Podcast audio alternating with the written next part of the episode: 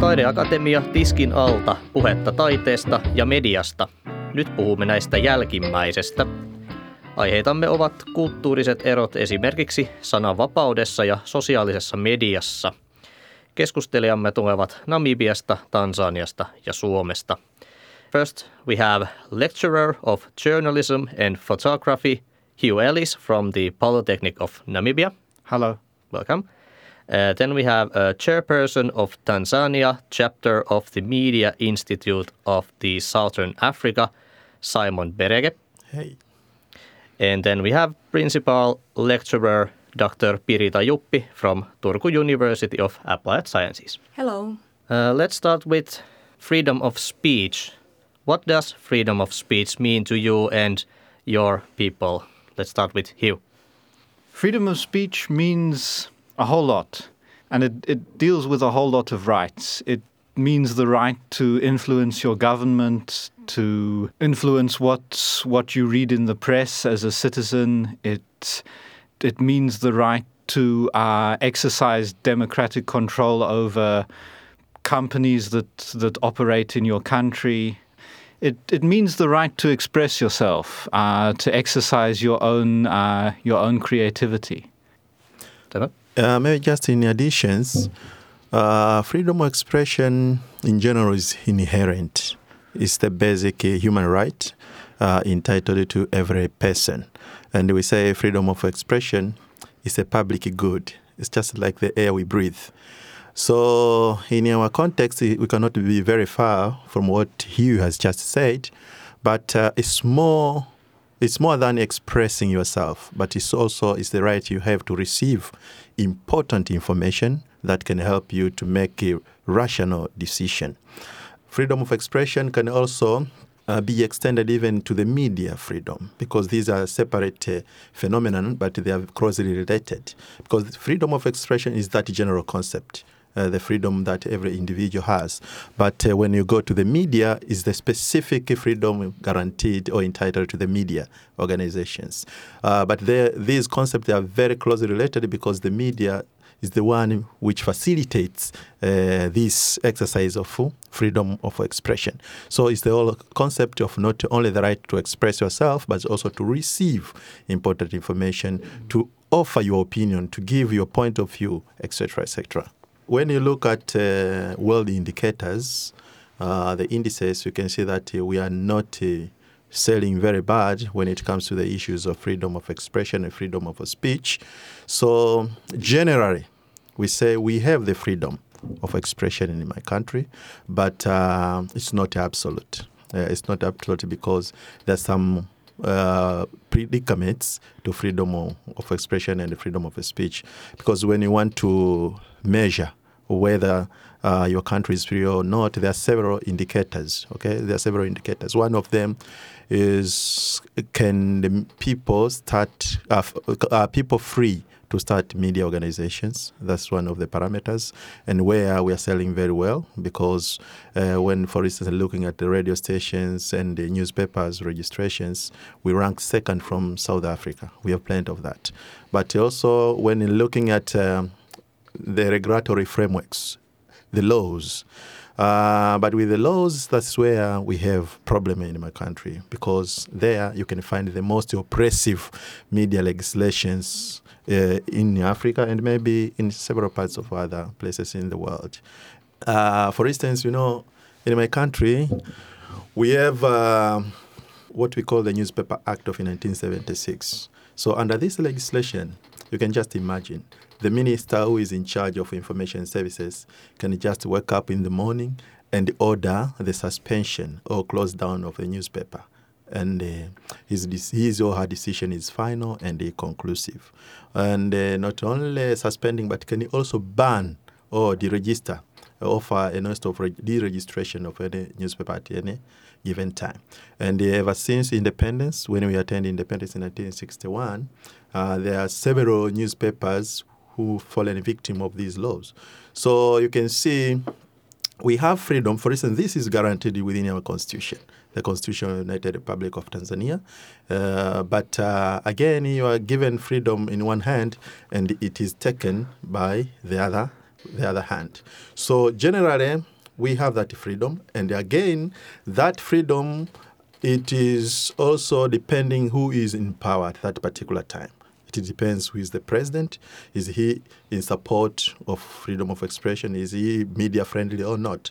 So if you have the president or the leaders who are not media friendly, you can see that you feel the vice of the laws. But if you don't, you see that uh, these laws uh, becomes uh, dormant. Generally, we can say if you have to rank 80%, we are free.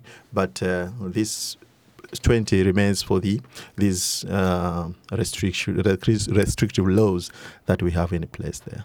I can say with yeah with Namibia it's at least a bit better. Um, in terms of the legal right to publish, it's it's it's very much there. A newspaper pretty much can't be banned unless it's really um, going with hate speech and that sort of thing, but otherwise really not. I think you know the organization Reporters Without Borders Yep. ranks press freedom, and Namibia is one of the few countries in Africa that's actually that actually meets all their conditions for a free press. I think Finland's another one. World War. Uh, very, very few, very few other countries make it. The U.S. doesn't make it, for example. Yeah. But- Despite the fact that they are the believers of the First Amendment. Oh yes, The US. oh yes, the, and the Fourth Estate and Yeah, what yeah. have you. Yeah. Um, having said that, there are always challenges. You know, there are challenges around ownership. Uh, a lot of our media is government owned, so there's a question of how much self censorship goes on. You know, we don't want to we don't want to annoy those who own us. Uh, there are large corporations that own some of our some of our commercial media. So there's also that: how far will they go? How far will they annoy their advertisers? Also, languages language is an issue. Um, our official language is English, and most of the media is in English. Uh, but at the same time, there are a lot of indigenous languages. Some people only speak the indigenous languages, and so in a way, those people are sort of shut out from the media at the moment.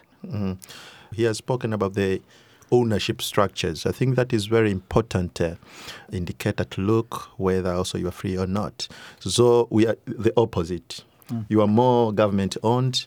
In Tanzania, uh, 90% of the media organizations are owned by the private entities. However, who owns the media now?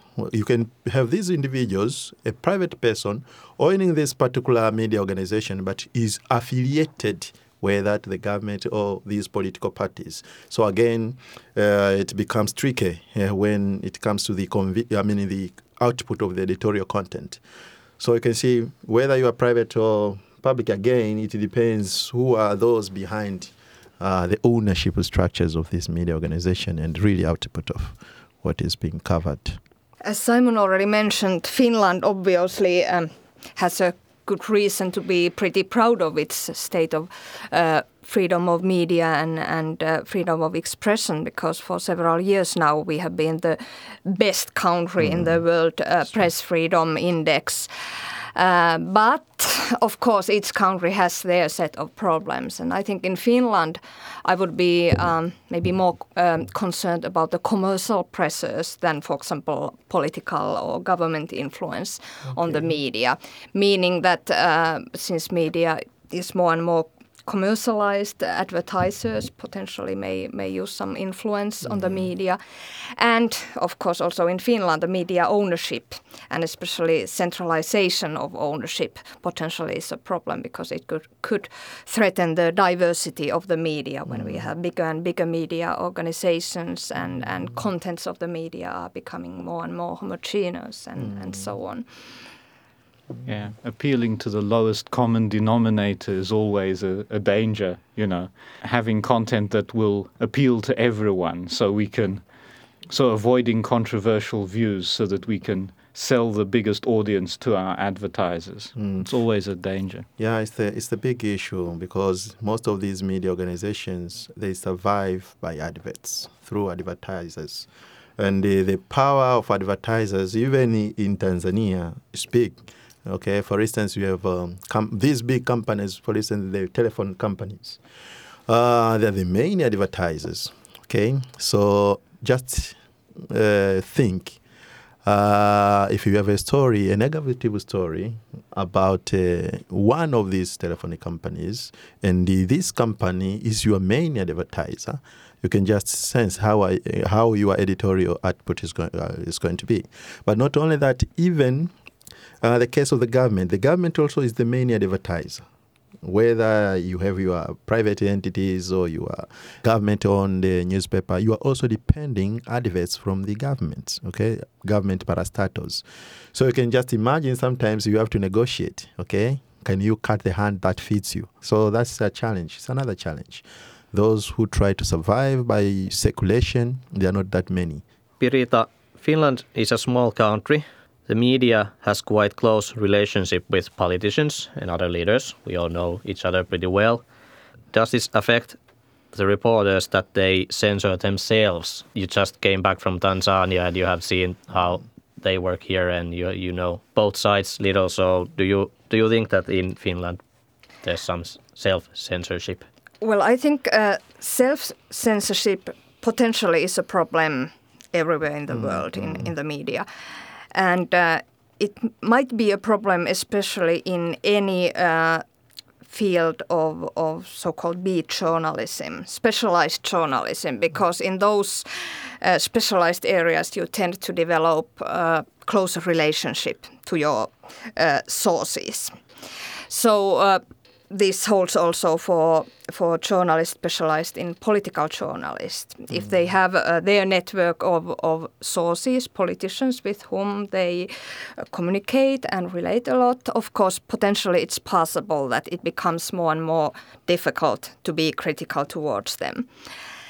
On the other hand, uh, when you compare Finland to many other countries, um, in terms of, of so-called political parallelism, Finland is um, Finnish media is really not that political uh, at the moment. I mean, obviously we have our history of of uh, different newspapers with political affiliations, and we still do have uh, some of those uh, newspapers, but uh, I don't see them as a pro- problem because they are being openly political. If you are reading a newspaper of a certain political party, you know what to expect. They are expected to represent uh, those political views.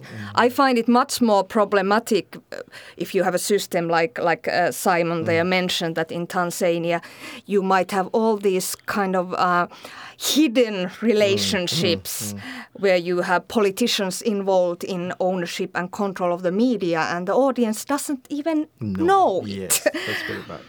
Then uh, who gets to express their opinions the most in your country's media? Let's start with Hugh. If you were to be cynical, you'd say those with power.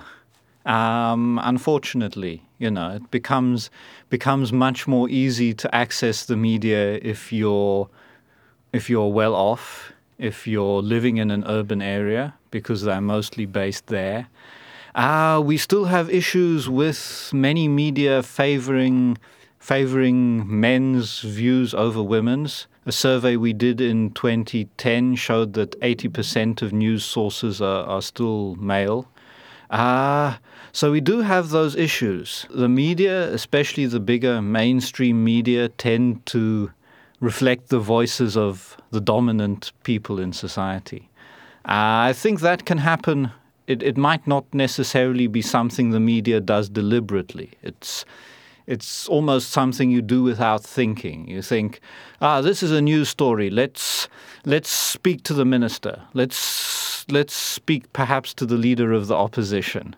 Maybe let's speak to one leader of a business organization, for example, and then we're done. You know, I think that's that's a grave that's a grave danger. Um, certainly with my with my media. What about Yeah, it's like a coincidence because we conducted the research, uh, and Pirita was a really researcher. Maybe it's not the same, but it's not identical, but it's similar. We were looking perspective of gender And uh, one of the things we were looking, the use of sources, uh, the use of sources, and it's exactly what uh, Hugh has just mentioned. You see the male domination as sources and the prominent figures, uh, prominent figures uh, commenting uh, every now and then and occupying all the media sections, especially these mainstream newspapers, the mainstream uh, televisions, the mainstream radio uh, stations. And surprisingly, sometimes, for instance, you want to get comments, and the comment is about maybe the state of economy. But uh, I say, okay, I'm going to ask you because he's the minister in charge of so and so so. But you is just a politician okay he's not an expert in that area of speciality. but so long as he's a prominent person we, we, we tend to think that he knows everything. So, you see? So you can see the voices of women are suppressed in a way they're not very much uh, uh, pronounced. And when you see them maybe they appear as victims uh, of situations or events and even the other minority groups, uh, you can just hear voices whenever they become victims, maybe of the situations. But uh, Pirita may speak more about this because he's the one who was really leading this kind of research. Actually, I would l- kind of like to compare to the situation in Finland. in Finland, yes. Uh, because also uh, in in Finland, uh, several studies show pretty much the same trends. So we know that uh, it's it's men who dominate. Maybe not quite as badly as uh, some uh, media monitoring reports show that the problem might be bigger in, in Africa. But even in Finland, which is like uh, being proud of being such an equal country Free. with good position of women and, and so on, still in the media, uh, women are underrepresented as as sources. And yes, definitely, it's different uh, elite groups like politicians, different authorities, and various experts who most of the time get to speak in when it comes to the hard news. I think if I compare, for example, to Tanzania, we are maybe a bit further in uh, trying to bring out also the voices of of ordinary people and um, kind of uh, trying to understand that they have their important input to provide through their everyday experience. But we still have a lot to do in that area. I didn't know that because I heard somewhere that Finland is a female country and men are the ones who are fighting for their freedoms. So I'm pretty sure that was a man who said that.